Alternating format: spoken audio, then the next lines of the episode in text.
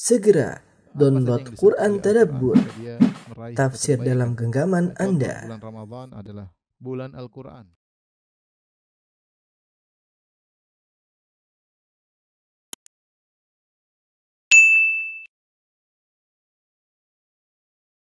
Bismillahirrahmanirrahim. Assalamualaikum warahmatullahi wabarakatuh. Alhamdulillahi ala ihsani wa syukru lahu ala taufiqihi wa amtinani wa asyhadu an la ilaha illallah wahdahu la syarika lahu ta'ziman li sya'nih wa asyhadu anna Muhammadan abduhu wa rasuluhu da'ila ridwani Allahumma salli alaihi wa ala alihi wa ashabihi wa ikhwani. Uh, rekan-rekan yang dirahmati oleh Allah Subhanahu wa taala, kita melanjutkan bahasan kita dari kitab Fadlul Islam dan kita sudah berada di penghujung-penghujung kitab ini. Uh, bab yang akan kita bahas pada kali ini adalah bab majaa fi gurbatil Islam wa fadlil ghuraba yaitu bab tentang uh, bab ya tentang asingnya Islam ya. Asingnya Islam dan keutamaan fadlul ghuraba keutamaan orang-orang yang asing orang-orang yang yang asing. Wallah alam bisawab, uh, Syekh Muhammad Abdul Wahab rahimahullah seakan-akan bab ini untuk menjelaskan bahwasanya berpegang teguh dengan sunnah Nabi sallallahu alaihi wasallam yaitu Islam yang murni ada konsekuensinya yaitu akan mengalami keterasingan. Mengalami keterasingan karena orang-orang pada tenggelam dengan uh, hal-hal yang baru dalam agama dan mereka terkena syubhat, terkena syahwat ya. Uh, sehingga ketika datang Islam yang murni banyak orang terganggu orang-orang tidak mau terima ya. Seperti dikatakan bahwasanya kalau Islam yang murni seperti ibarat air putih yang bersih ya sementara di sekelilingnya banyak sekali air yang berwarna-warni dan mereka tidak ingin warna-warni mereka hilang. Ada warna-warna yang berasal dari syubhat dan ada warna-warna yang berasal dari syahwat sehingga ketika mereka dikenalkan dengan Islam yang murni yang uh, menjelaskan akan hakikat Islam yang asli yang uh, datang berdasarkan Al-Quran dan Sunnah, maka banyak orang tidak terima ya. Kenapa? Karena uh, ada ke kebiasaan mereka yang terganggu. Ya. Dari sini orang-orang bahwa Islam yang murni konsekuensinya dia akan mengalami keterasingan. Maka dibuatlah bab ini agar orang-orang yang mengalami keterasingan tersebut hendaknya bersabar ya, karena dalam keterasingan mereka mereka mendapatkan pahala yang uh, yang besar ya. Taib uh, uh, di awal uh, bab uh, Syekh Muhammad bin Wahab rahimahullahu taala membawakan firman Allah wa qauluhu ta'ala dan firman Allah falaula kana minal quruni min qablikum ulu baqiyatin yanhauna 'anil fasadi fil ard. Ya yaitu ini adalah akhir daripada akhir-akhir uh, daripada surat uh, Hud ya. Di mana Allah berfirman seandainya ada dari orang-orang sebelum kalian dari umat-umat sebelumnya yaitu sebagian mereka yang mereka ya melarang dari kerusakan di atas muka bumi. Illa qalilan mimman anjayna minhum. Akan tapi tidak ada di antara mereka. Hanya sedikit di antara mereka yang mencegah orang dari maksiat di atas muka bumi. Dan orang-orang sedikit itulah yang kami selamatkan. Ayat ini ayat ini terkait dengan di akhir surat Hud di sebelumnya Allah Subhanahu wa taala menyebutkan beberapa uh, kisah para nabi dengan umat-umat mereka ya. Di antaranya kisah Nabi Hud, di antaranya kisah Nabi Nuh ya. Yang di mana umat-umat mereka uh, tidak mau beriman kepada uh, nabi mereka ya. Seperti Nabi Nuh wa ma amana ma'ahu illa qalil dan tidak beriman kepada Nabi Nuh kecuali uh, sedikit. Sehingga kebanyakan umat-umat ya, kebanyakan umat-umat tenggelam dalam kemaksiatan. Maka Allah mengatakan seandainya dari mereka umat-umat sebelum kalian dari umat-umat terdahulu ada dari golongan mereka yang beramar ma'ruf nahi mungkar ya. Yanhauna 'anil fasad yang melarang dari kemungkaran di atas muka bumi. Namun tidak ada ya. Namun tidak ada illa qalilan mimman anjayna minhum kecuali hanya sedikit yang kami selamatkan. Uh, ayat ini dibawakan oleh Syekh Muhammad rahimahullah taala seakan menjelaskan bahwasanya namanya keasik keterasingan itu sudah sejak, sejak dulu di zaman para anbiya, para nabi ya. Mereka orang-orang yang beriman bersama para nabi mereka mengalami keterasingan ya. Seperti yang mengikuti Nabi Nuh cuma sedikit, yang mengikuti Nabi Hud cuma sedikit, yang mengikuti Nabi Saleh cuma sedikit. yang mengikuti Nabi Ibrahim cuma sedikit, yang mengikuti Nabi Lut cuma sedikit ya. Sehingga kebanyakan orang-orang tenggelam dalam kemaksiatan dan yang selamat rata-rata orang-orang adalah ahlul gurbah yaitu orang-orang yang terasing. Jadi keterasingan bukanlah suatu yang uh, baru tapi sejak uh, dialami oleh uh, orang-orang yang beriman di antara pengikut-pengikut nabi-nabi uh, terdahulu.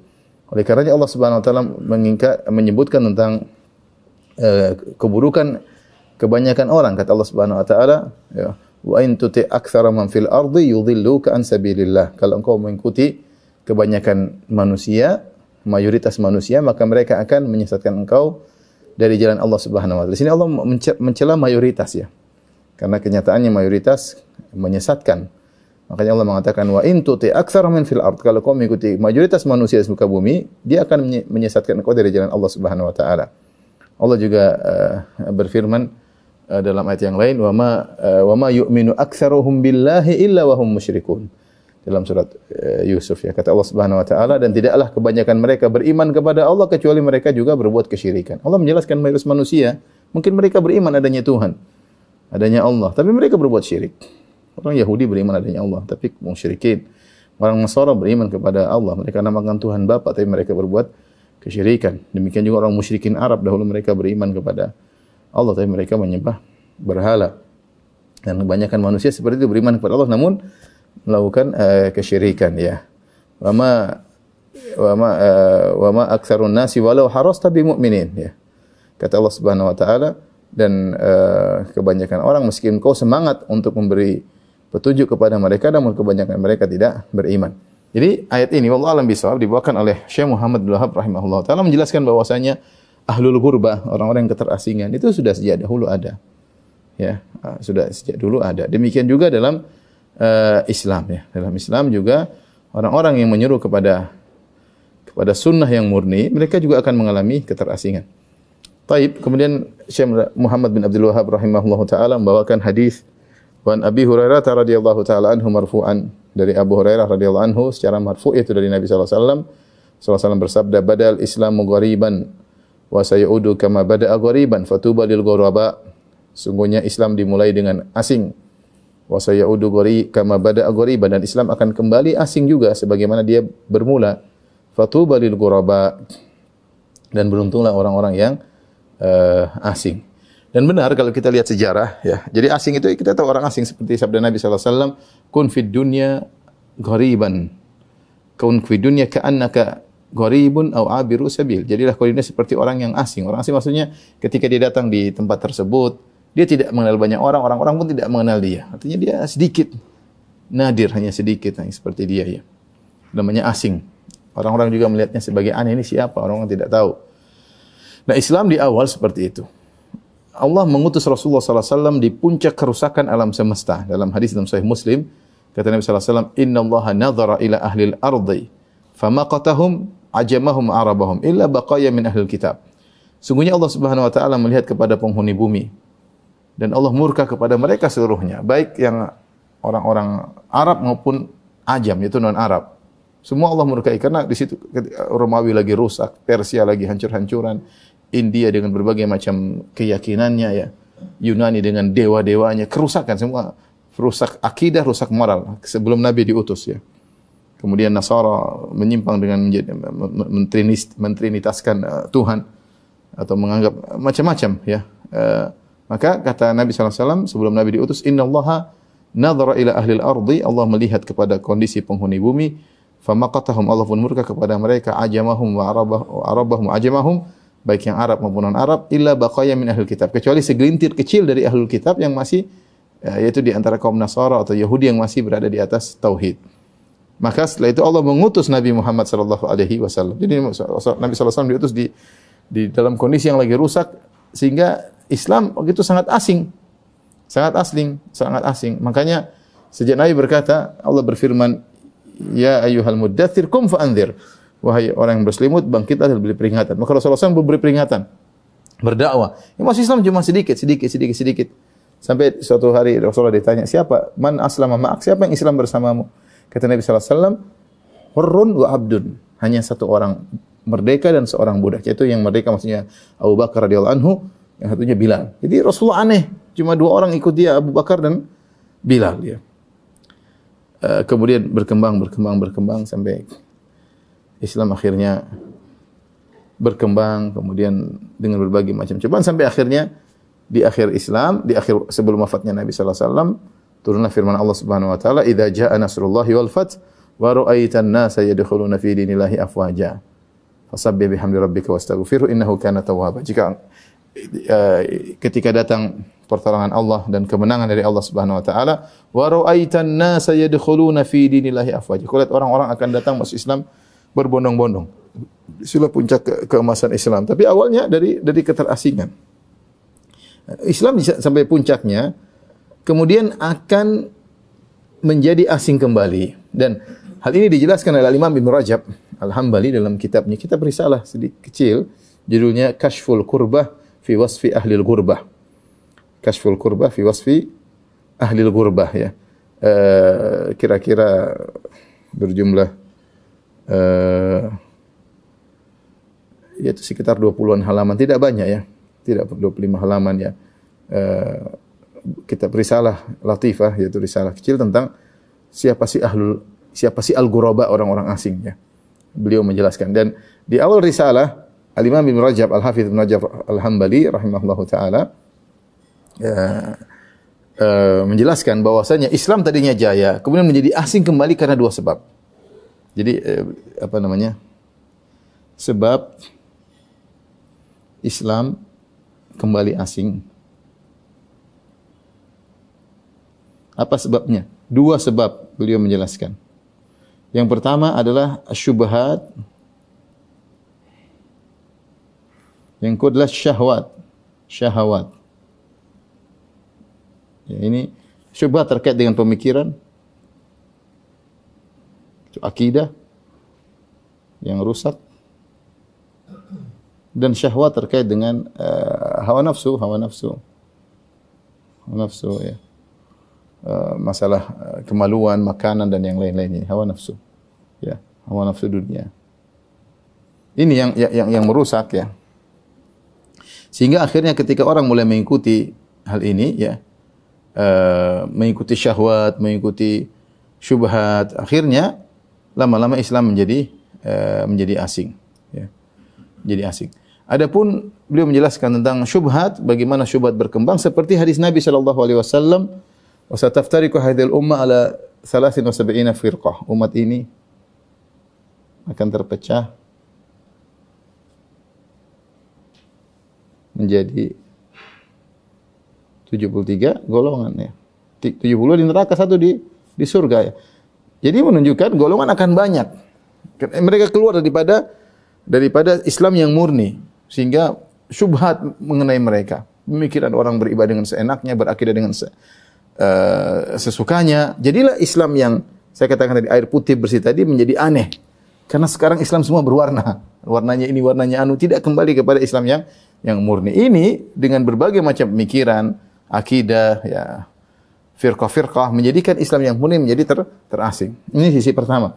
Sisi kedua yang menjadi yang menjadikan uh, Islam menjadi asing sebagaimana dalam uh, hadis ya Rasulullah SAW bersabda kata beliau saya bacakan perkataan Ibnu Rajab amma fitnatus syahwat fa fi sahih Muslim adapun fitnah syahwat dalam sahih Muslim an Abdullah bin Amr an Nabi sallallahu alaihi wasallam qala dari sahabat Abdullah bin Amr radhiyallahu anhuma dari Nabi wasallam beliau bersabda kaifa antum idza futihat alaikum khazainu faris wa rum ya bagaimana kondisi kalian jika ternyata terbukalah uh, khazain itu kekayaan Persia Romawi kalian kuasai ya.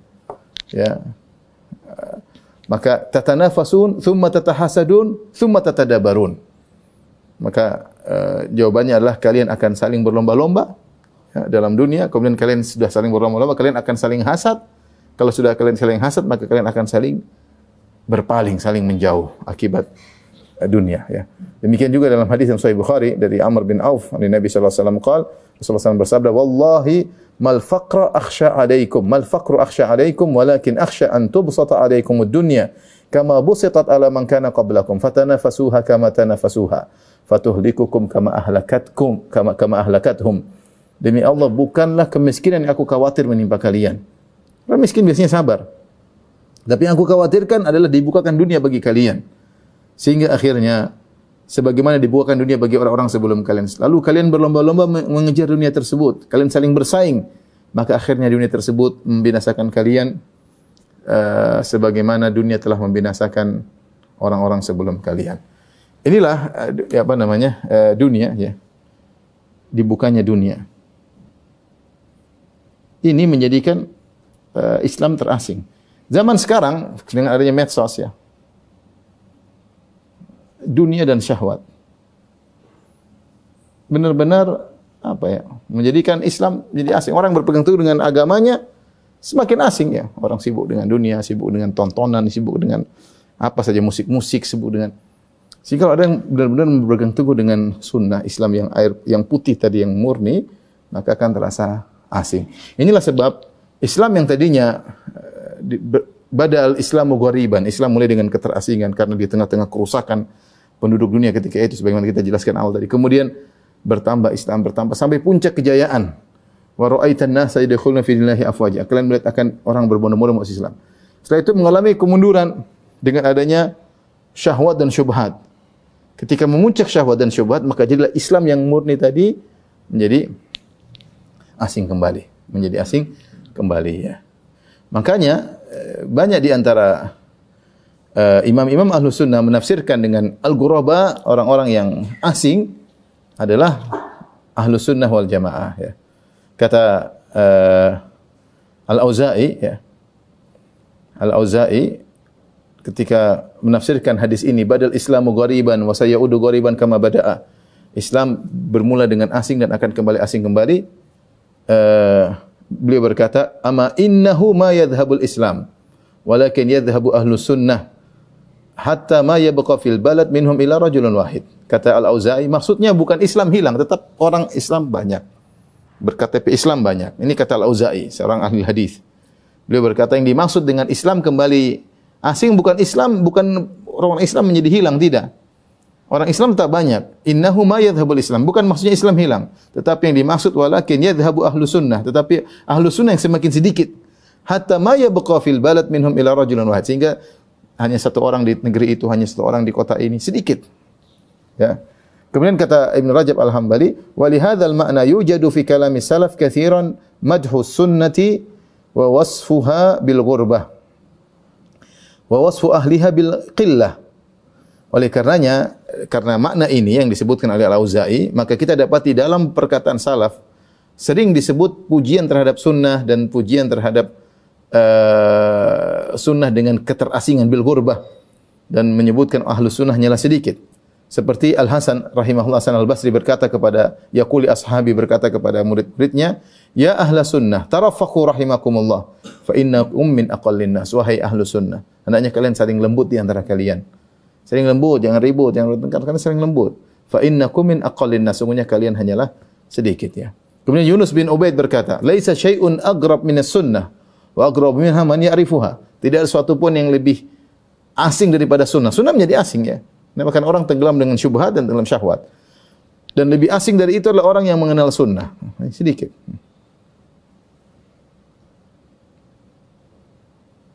Demikian juga Sufyan Ats-Tsauri berkata, "Istausu bi ahli sunnah fa innahum ghuraba." Danya kalian saling berwasiat untuk berbuat baik kepada ahli sunnah. Saling tolong menolong, saling berbuat baik ya. Fa innahum ghuraba karena mereka hanyalah sedikit dan mereka ghuraba, mereka asing, mereka asing. Ini uh, penjelasan dari Ibn Rajab Al-Hambali dalam risalahnya Kashful Qurbah fi Wasfi Ahlul Qurbah penjelasan yang sangat indah yang uh, sebagaimana dijelaskan oleh Syekh Muhammad bin Abdul Wahab rahimahullahu taala ya. Taib, kita lanjutkan. Rasulullah SAW katakan badal Islam ghariban fasayaudu wa sayaudu kama bada gharib. Islam dimulai dengan asing ya dan akan kembali asing pula. Fatuba lil ghuraba maka beruntunglah orang-orang yang al ghuraba, orang-orang yang asing tersebut. Tuba Tuba di sini ditafsirkan ada yang mengatakan tuba artinya doa kebaikan. Ada yang mengatakan tuba adalah syajaratun fil jannah yaitu pohon yang indah di surga. Bagi orang yang guraba mereka mendapatkan pohon di surga. Artinya mereka akan masuk surga. Ada yang tuba adalah nama surga itu sendiri. Artinya surga bagi orang-orang yang terasing ya. Tuba, tuba bagi apa orang-orang yang terasing. Namun perlu diperhatikan ini sudah Win. Uh, tentunya ketika Rasulullah mengatakan sungguh beruntung orang-orang yang asing. Nah, kita harus coba apa yang maksud dengan guraba, orang-orang yang asing. Rasulullah SAW, tuba lil guraba. Fatuba lil guraba. Fatuba lil ghuraba. Beruntunglah orang-orang yang asing. Beruntunglah, maka beruntunglah siapa? Orang-orang yang asing. Nah, orang yang asing ini tentunya harus ada barometernya. Apa yang dimaksud dengan asing di sini? Apa yang dimaksud? Karena dijadikan dalih oleh orang-orang yang menyimpang kemudian mengatakan kita ini asing ya. Karena setiap orang sesat bisa mengatakan saya asing ya mungkin pengikut Elia Aminuddin juga yang mengaku sebagai nabi kita juga sedikit kita juga asing nanti ada lagi orang yang mengatakan nah kita menentukan Ramadan dengan apa namanya air pasang laut air pasang atau surut. Nggak ada yang seperti kita ya karena kita asing. Seperti itu jadi mereka merasa asing kemudian mereka mengatakan hadis ini maksudnya adalah kita. Maka oleh karenanya kalau kalau asing bukan sekedar asing saja tapi asing ini apa yang dimaksud orang asing maka harus dengan penjelasan Nabi Shallallahu alaihi wasallam. Itulah kenapa tadi uh, Ibn Rajab menulis buku tersebut ya tentang apa yang dimaksud dengan al-ghuraba fi wasfi ahli al-ghurabah tentang sifat orang-orang yang ghuraba. Siapa mereka? Nah, di sinilah Syekh Muhammad bin Wahab rahimahullahu taala membawakan hadis-hadis tentang makna dari al-ghuraba ya. Saya bacakan di sini rawahu Ahmad ya. Jadi apa sih sifat-sifat sifat-sifatnya? Di antaranya uh, an-nuzza'u minal qabail ya. Rasulullah SAW bersabda an-nuzza'u minal qabail. An-nuzza' itu orang-orang yang terkucilkan dari kabilahnya ya. Itu yang terkucilkan dari kabilahnya, dari sukunya. Uh, sebagian menafsirkan yaitu orang-orang yang harus meninggalkan negerinya ke negeri lain seperti kaum muhajirin yaitu an yang ter terusirkan ada yang mengatakan yang harus yang meninggalkan negerinya untuk berhijrah untuk berhijrah ke negeri yang lain Kenapa? Karena dia dia dia, apa namanya? Dia uh, aneh sendiri. Orang-orang semua sedang rusak dia aneh sendiri. Makanya terkucilkan. Ini ketika Rasulullah SAW dalam hadis Ibnu Mas'ud, rawahu Ahmad bin hadis Ibnu Mas'ud radhiyallahu anhu wa fihi qila manil ghuraba? Rasulullah SAW ditanya, siapakah orang-orang yang gorib yang beruntung tersebut ya Rasulullah? Kata Rasulullah SAW, an-nuzza'u minal qabail. Itu orang yang terkucilkan dari sukunya. Ada yang mengatakan orang yang berhijrah ya. Kemudian yang kedua, di antara sifat al-ghuraba dalam riwayat alladzina yasluhun idza fasadan nas ya. Alladzina yasluhun idza fasadan nas. Orang-orang yang baik, orang-orang yang soleh ketika masyarakat masyarakat rusak.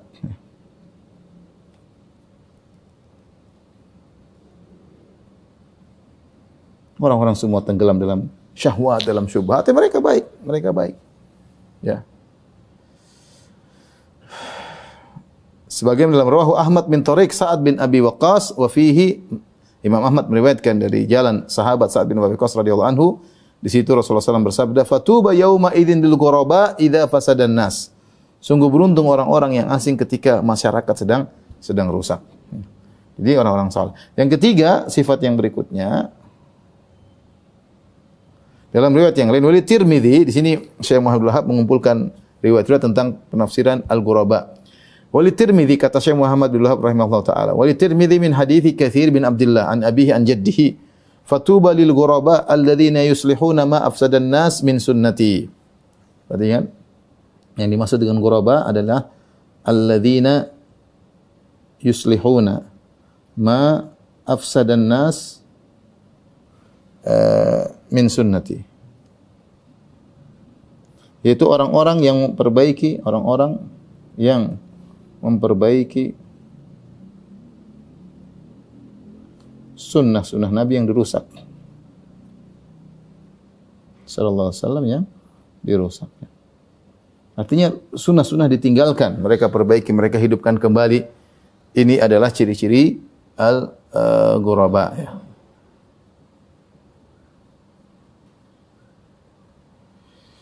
Nanti akan datang mungkin riwayat-riwayat yang lain, tapi sementara kita sebutkan tiga sebagaimana dijelaskan oleh uh, Syekh Muhammad bin Abdul Wahab rahimahullahu taala ya. Uh, di sini lihat ya di sini semua menjelaskan tentang sifat keterasingan ya. Pertama lihat an an, an nuzza minal qabl terkucilkan ya. Kenapa terkucilkan? Karena terkucilkan karena mereka baik. Terasingkan. Terasingkan karena mereka karena mereka lain sendiri. Mereka lain sendiri. Kenapa lain sendiri? Lain sendiri kenapa dijelaskan? Terkucilkan, terasingkan. Karena semua orang rusak. Semua masyarakat rusak sementara mereka soleh. Sementara mereka mereka soleh. Orang-orang malah sholat, mereka sholat. Orang-orang pada hiburan-hiburan melulu, mereka tidak. ya Mereka sebagaimana firman Allah Subhanahu Wa Taala, "Qad aflahal mu'minun alladzina hum fi salatihim khashi'un walladzina hum 'anil lagwi mu'ridun." Sungguh beruntung orang-orang yang beriman yang mereka khusyuk dalam salat mereka walladzina hum 'anil lagwi mu'ridun mereka berpaling dari hal yang sia-sia. Orang sia-sia mereka, orang ramai-ramai nonton mereka tidak ikut nonton. Orang ramai-ramai lagi konser mereka tidak ikut.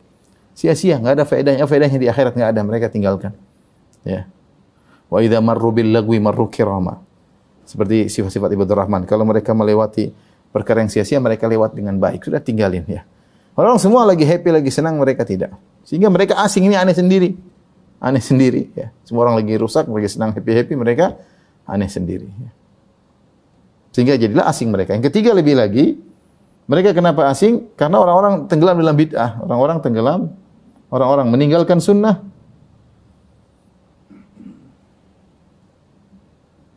sementara mereka menjalankan sunnah.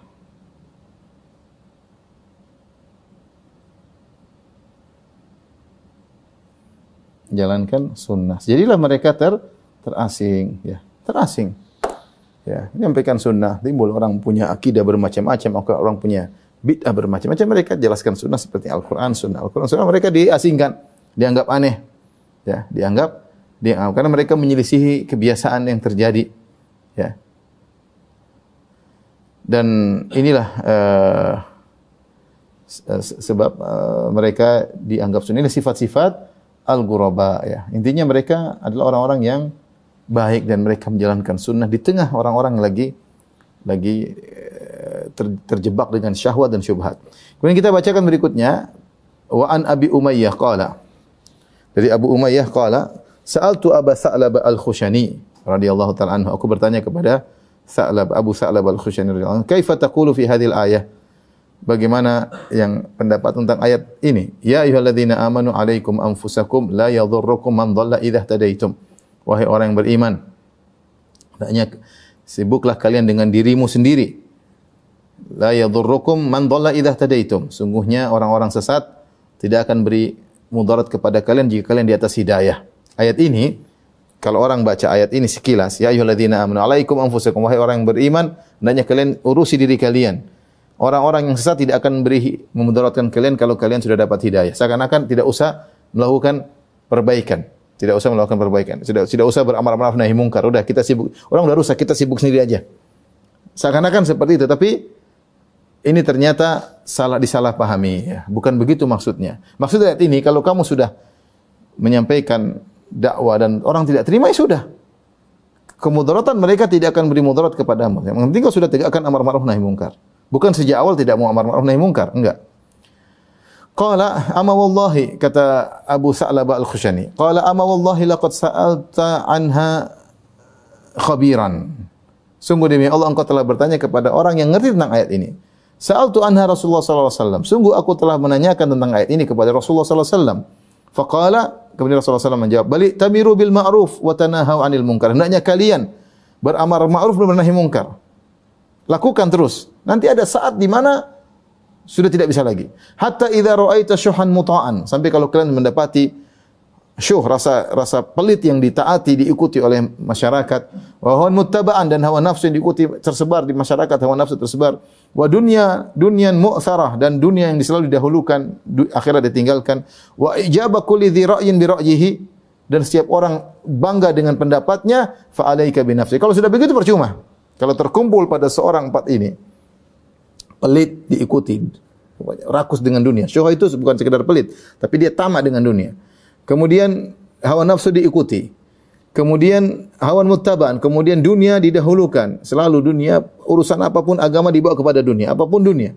Ya. Wa ijaba kulli dhi ra'yin bi ra'yihi. Dan kalau ada orang selalu bangga dengan pendapatnya, maka kalau sudah kau dapati orang seperti ini, percuma kau dakwahi dia. Fa alaika bi nafsik. Kalau kau dakwahi, tapi kau dakwahi, tapi tidak ada faedahnya. Fa alaika bi nafsik. Maka ketika itu sibukkanlah dirimu sendiri wada angkal awam dan tinggalkan orang-orang awam kondisi mereka yang demikian. Fa inna min waraikum ayyaman. Sungguhnya di belakang kalian ada hari-hari yang berat. As-sabru fihinna mithl qabdi alal jamr. Sungguhnya bersabar dalam hari-hari yang berat tersebut itu menjalankan Islam dengan baik seperti memegang bara api. Lil amili fihinna mithlu ajri khamsina rajulan ya'maluna mithla amalikum. Siapa yang beramal pada hari-hari yang berat tersebut, ya, maka dia akan mendapati pahala seperti 50 orang yang melakukan dari kalian, yang beramal seperti kalian. Jadi satu orang kalau dalam kondisi berat seperti itu beramal, dapat pahala 50 kalian, wahai para sahabat. Kila minna au minhum. Maka ditanya kayak Rasulullah, maksudnya dia dapat 10 50 kali lipat pahala dari mereka atau dari kami? Kata Rasulullah SAW, bal minkum dari kalian. Pahalanya 50 kali lipat amal kalian. Rawahu Abu Daud atau Tirmidzi. Hadis riwayat Imam Abu Daud dan Tirmidzi. Uh, Hadis uh, hadis ini menjelaskan ya sebagaimana dijelaskan oleh Abu Bakar dalam riwayat dalam hadis yang lain ya. Abu Bakar radhiyallahu pernah berkata, "Innakum taqra'una hadhil ayah." Kalian baca ayat ini ayat tadi. "Alaikum anfusakum la yadhurrukum man dhalla idza tadaitum." Hendaknya kalian urus diri kalian, orang yang salah tidak akan memberi mudarat kepada kalian kalau kalian dapat hidayah. Abu Bakar mengingatkan, "Innakum taqra'una hadhil ayah wa tad'unaha ala ghairi mawadhi'iha." Kalian baca ayat ini dan kalian salah tafsirkan. Maksudnya bukan kalian tidak meninggalkan amar nahi mungkar enggak, tapi beramar ma'ruf nahi mungkar sampai kondisi memang sudah tidak memungkinkan lagi. Wa inna sami'na Nabi sallallahu alaihi wasallam yaqul.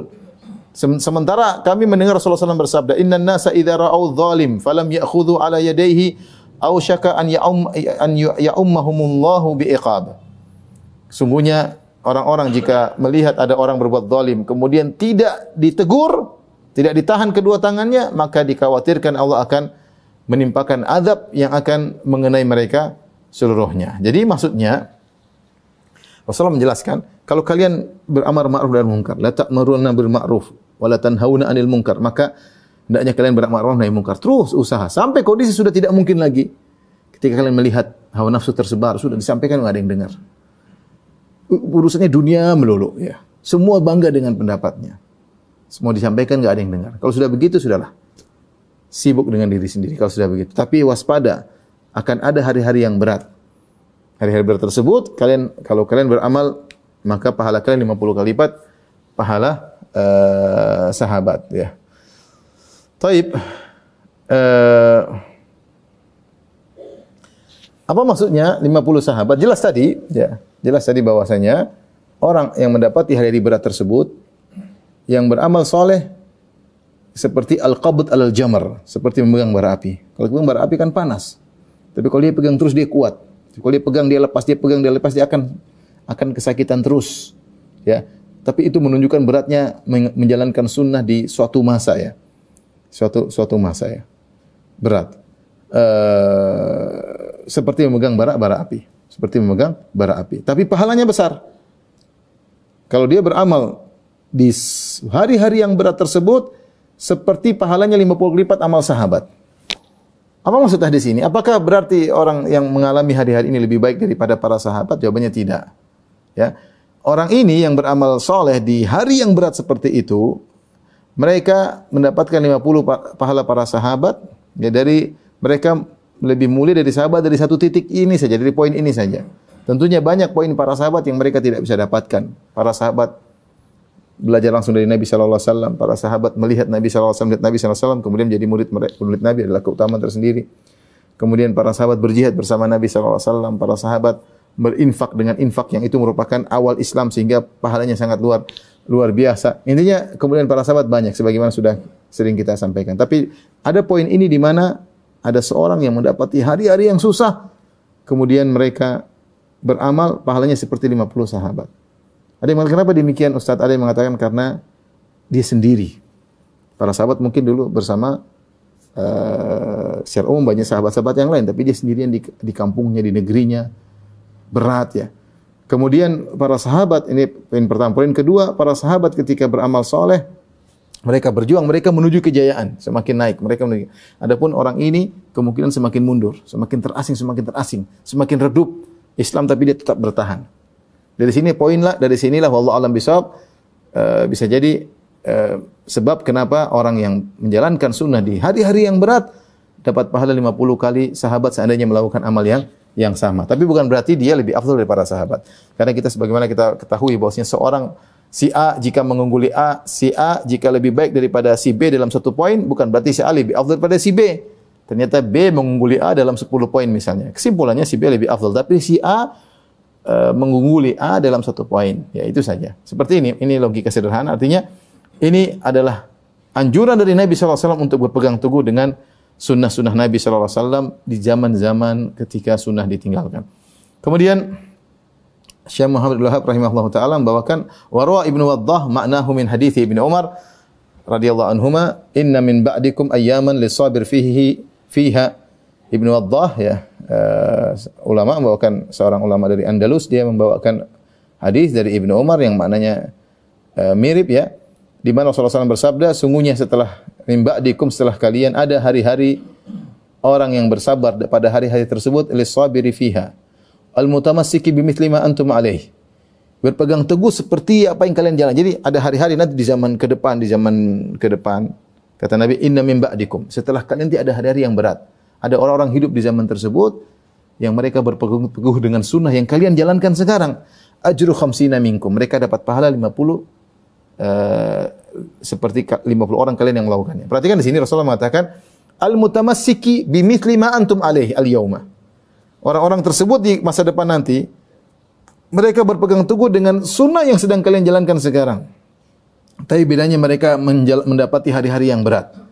Kalau mereka bisa berpegang teguh, maka dia, mereka dapat pahala 50 kali lipat pahala kalian. Kemudian summa qal. Kemudian Ibnu Waddah membawakan hadis anba'ana Muhammad bin Sa'id anba'ana Asad qala anba'ana Sufyan ibnu Uyainah an Aslam al-Basri an Sa'id bin Abil Hasan qala qultu li Sufyan ani Nabi sallallahu alaihi wasallam qala na'am qala innakum al-yawm ala bayyinatin min rabbikum ta'muruna bil ma'ruf wa tanhauna 'anil munkar wa tujahiduna fi sabilillah wa lam yadhar fikum sakratan kata dari Nabi sallallahu alaihi wasallam ya Rasulullah SAW bersabda innakumul yaum ala bayyinatin min rabbikum. Sungguhnya kalian wahai para sahabat berada di atas petunjuk dari Rabb kalian. Ta'muruna bil ma'ruf. Kalian menyuruh kepada yang ma'ruf. Wa tanhawanil munkar. Dan kalian menyuruh men mencegah dari kemungkaran. Wa tujahiduna fi sabilillah. Dan kalian berjihad di jalan Allah Subhanahu wa taala. Walam yadhhar fikum sakratan. Tapi belum muncul pada kalian dua sakra dua dua kemabukan ya sakratul jahal yaitu ke, ke, apa kejahilan yang merajalela wa sakratu hubbil aish dan ke, kejahi apa ke, mabuk kepayang dalam mencintai dunia. Wa satahawwaluna an dzalik maka dan kalian akan dipalingkan dari hal tersebut. Fal mutamassiku yauma idzin bil kitabi was sunnah lahu ajru khamsina. Siapa yang berpegang teguh dengan kitab dan sunnah pada saat tersebut yang di mana kejahilan tersebar, kecintaan dunia tersebar, dia akan mendapatkan 50 pahala dari kalian. Kila minhum, apakah 50 orang dari mereka? Qala bal minkum, tapi dari kalian. Hadis ini yang dibawakan oleh Ibnu Waddah, yang terakhir yang saya bacakan ini, ini secara riwayat dia mursal, jadi hadisnya lemah. Namun maknanya mendukung sebagaimana yang sudah kita jelaskan sebelumnya. Bosnya orang yang berpegang teguh dengan sunnah di hari-hari yang sulit di mana dunia tersebar, syahwat tersebar, syubhat tersebar, maka dia dapat pahala 50 kali lipat para uh, para sahabat. Di sini ada uh, tambahan ya bahwasanya yang dimaksud dengan al-ghuraba ya adalah yang berpegang teguh yang mengamalkan sunnah para sahabat. Mengamalkan apa yang dijalankan sahabat. Dan ini uh, kembali menguatkan manhajus salaf bahwasanya namanya beragama adalah menjalankan apa yang dijalankan oleh uh, para sahabat ya. Dan dia bersabar menjalankan hal tersebut yaitu bimithla ma antum alaih bimithli ma antum alaih mereka menjalankan seperti apa yang sedang kalian uh, kerjakan ya. Kemudian juga dalam hadis walahu kata Syekh Muhammad bin Abdul Wahab rahimahullahu taala walahu bisnadin bi bisnadin bi isnadin anil ma'afiri qala qala Rasulullah sallam tuba lil ghuraba Sungguh beruntung orang-orang yang asing. Siapa mereka? Alladzina yatamassakuna bi kitabillah hina yutraq. Orang-orang berpegang teguh dengan Al-Qur'an ketika Al-Qur'an ditinggalkan. Wa ya, ini mereka di tengah-tengah orang Islam. Sebagian penjelasan tadi uh, para ulama Al-Auza'i ya yaitu mereka berpegang teguh dengan Al-Quran ketika Al-Quran ditinggalkan. Wa ya'maluna bi sunnati yauma tutrak dan mereka menjalankan sunnahku ketika sunnah ditinggalkan. Ya, ini sifat berikutnya. Guraba yaitu menjalankan sunnah menjalankan sunnah ketika ditinggalkan. Ditinggalkan. Ini semua mengisyaratkan kepada Islam yang murni yang mulai diasingkan karena tersebarnya syubhat dan uh, syahwat ya. Taib ikhwan dan akhwat yang dirahmati Allah Subhanahu wa taala, rekan-rekan dirahmati Allah Subhanahu wa taala. Inilah bab tentang uh, apa namanya? beruntunglah orang-orang yang asing ya. Uh, sebagai dorongan dari Syekh Muhammad bin Wahab rahimahullahu taala untuk bersabar dalam menjalankan Islam yang murni. Karena konsekuensi dari orang menjalankan Islam ini dia pasti terasing. Dia pasti terasing. Karena orang semua senang dengan syubhat, orang senang dengan syahwat, orang tidak ingin dihalangi dari apa yang mereka sukai. Dia suka dengan pemikiran, dia merasa enjoy dengan pemikiran tersebut. Padahal ini akidah yang rusak. Tapi dia senang. Ada syahwat, dia suka dengan gini, suka terus kita larang nggak bisa. Dia senang. Ketika kita mulai munculkan Islam yang murni, ini asing, orang ini aneh, dibilang aneh, dibilang asing, dimusuhi. Dan itu yang terjadi ya. Dan keterasingan ini bisa terjadi satu tempat tertentu, di tempat yang lain tidak ya. Ya, tetapi keterasingan tersebut, keterasingan tersebut bisa terus bertambah, bisa bertambah dan bisa berkurang pada suatu uh, kondisi. Sekarang alhamdulillah sunnah mulai tersebar, alhamdulillah. Ya, mulai tersebar orang banyak mengenal sunnah. Banyak orang belajar akidah yang benar, banyak. Dahulu sangat sedikit ya. Dahulu sangat uh, sangat sedikit ya. Kalau ada yang berpegang teguh dengan sunnah maka dikucilkan oleh masyarakat, di dianggap aneh oleh masyarakat, dihina oleh masyarakat. Sekarang alhamdulillah masyarakat mulai mengerti dengan kesabaran orang-orang tua-tua kita dulu, orang-orang para pendakwa-pendakwa dahulu mereka bersabar akhirnya sunnah bisa uh, tersebar. Oleh karenanya ingat tadi wasiat daripada para salaf ya tarafaku ya kata Hasan al-Basri wahai ahlu sunnahnya kalian saling lembut di antara kalian sehingga kalian hanyalah aqallun nas kalian hanya sedikit ya butuh kesabaran kasih sayang di antara ahlu sunnah wal jamaah agar dakwah bisa terus berkembang agar orang bisa merasakan indahnya sunnah. Tapi kalau kalian mengalami keterasingan karena sunnah Nabi SAW, karena menjalankan Al-Quran, maka e, bersabarlah. Bersabar karena pahalanya sangat besar. Pahalanya sangat besar. Justru makin dikucilkan kalau bersabar dengan sunnah Nabi, maka maka pahalanya besar. Dan jangan cepat gugur ya. Jangan cepat gugur. Aduh nggak bisa ya sudahlah. Saya mau apa lagi? Orang begitu ya saya ikut aja lah supaya saya selamat. Orang bikin acara begini ikut-ikutan, orang bikin maksiat ikut-ikutan, orang bikin bid'ah ikut-ikutan. Dan kita berusaha bertahan, sabar karena pahalanya besar. Pahalanya besar. Eh, saya bilang tidak sama seorang melakukan sunnah di tengah-tengah masyarakat yang tenggelam dalam syahwat dan bid'ah dan syubhat tidak sama dengan orang menjalankan sunnah di komunitas yang memang sudah mengenal sunnah. Beda. Tantangannya lebih besar di sini. Inilah yang bisa dikatakan pahalanya seperti di pahala 50 para sahabat. Allah taala alam bisawab. Demikian saja yang saya sampaikan. Kurang lebih saya maaf. Subhanakallah bihamdik asyhadu an. Assalamualaikum warahmatullahi wabarakatuh.